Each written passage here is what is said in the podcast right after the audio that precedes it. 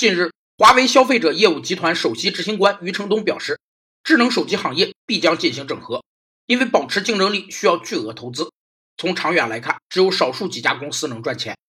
企业通过自己的生产经营活动，用内部形成的资金而投资发展的能力，被称为企业自身发展能力。